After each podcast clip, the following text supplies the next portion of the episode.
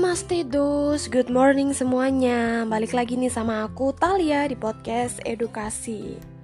Gak kerasa nih teman-teman, ternyata aku udah bikin podcast sampai episode 3 aja.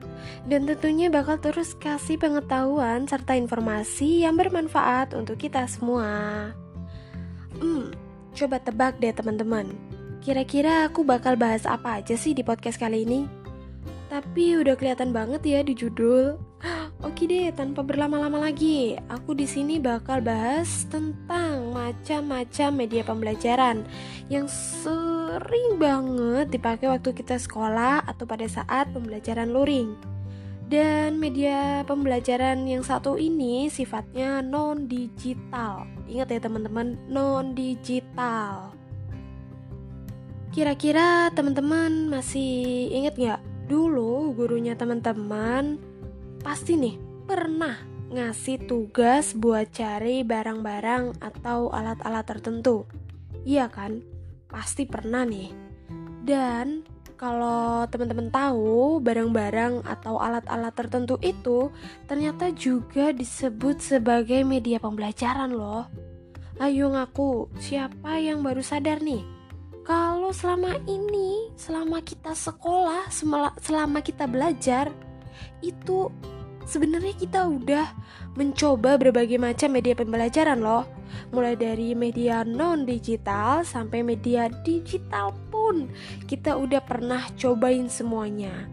Dan dengan perantara media pembelajaran ini akan membuat kita dan teman-teman semua semakin memahami konsep materi yang diberikan oleh guru maupun dosen. Oke deh, tanpa basa-basi lagi nih. Kayaknya udah kepanjangan juga intronya. Aku bakal jelasin media pembelajaran non-digital apa aja yang dipakai waktu kita sekolah atau dalam pembelajaran luring. Mungkin di podcast kali ini penjelasannya sangat singkat ya teman-teman. Karena aku berusaha untuk mengambil poin-poin pentingnya aja Supaya teman-teman juga mampu menangkap inti dari penjelasan aku nanti. Makanya disimak baik-baik ya teman-teman. Untuk yang pertama ada media cetak Media cetak ini merupakan media pembelajaran yang sifatnya non-digital dan sampai saat ini selalu digunakan oleh para peserta didik.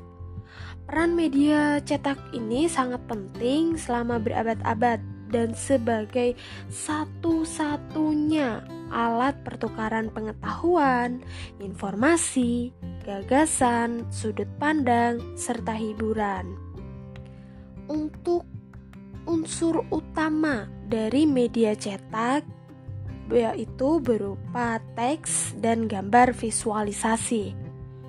Dan contoh dari media cetak yaitu ada modul pembelajaran, ada LKS juga, buku paket, koran juga termasuk media cetak, gambar-gambar, peta, majalah, pamflet, clipping, dan lain-lain. Pasti dari teman-teman ada yang bertanya-tanya. Tapi di podcast kemarin kok layar LCD proyektor termasuk ke dalam media cetak ya? Nah, kalau LCD proyektor itu memang termasuk ke dalam media cetak ya teman-teman. Tetapi LCD proyektor ini sifatnya digital karena ada struktur mesin di dalamnya. Yang kedua ada objek fisik. Media pembelajaran yang bentuknya objek fisik ini sering banget dipakai oleh guru-guru agar peserta didiknya akan semakin mudah untuk memahami materi yang diberikan dan juga dapat praktek secara langsung. Media objek fisik ini sangat berguna bagi peserta didik yang memiliki stimulus lemah dikarenakan sang guru biasanya hanya menerangkan materi melalui teori saja dan tanpa adanya praktek secara langsung. Dengan bantuan media pembelajaran objek fisik ini akan membuat peserta didik melatih keterampilannya dan menemukan potensi yang mereka miliki.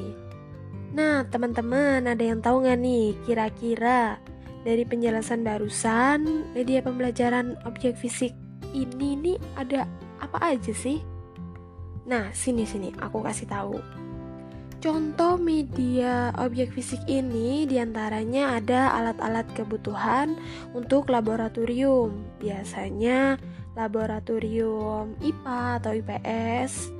Terus ada binatang, ada tumbuhan, benda-benda nyata, tubuh manusia tiruan, sebuah sampel, globe, dan lain-lain.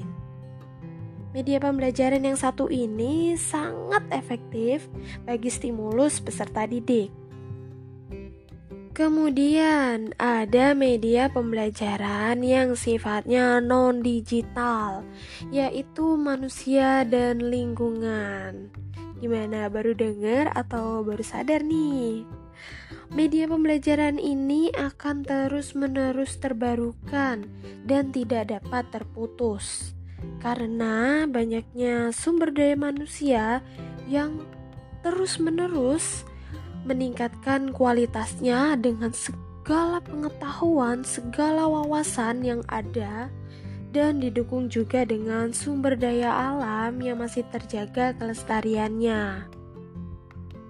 Contoh dari media pembelajaran ini adalah guru, pustakawan, laboran, profesi, aktivitas manusia, dan lain-lain yang berasal dari manusia dan juga lingkungan dari mereka nih teman-teman bisa langsung mendapatkan pengetahuan, wawasan, dan juga informasi baru setiap harinya.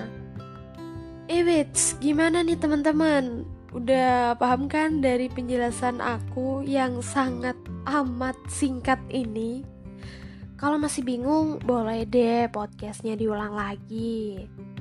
Untuk kali ini podcastnya sangat singkat, tapi tapi yang pasti bermanfaat untuk menambah wawasan pengetahuan kita juga ya teman-teman.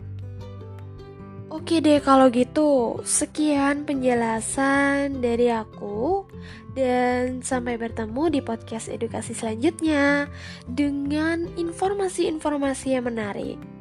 Stay safe and stay healthy ya teman-teman. Bahut syukriya dos. Bye bye.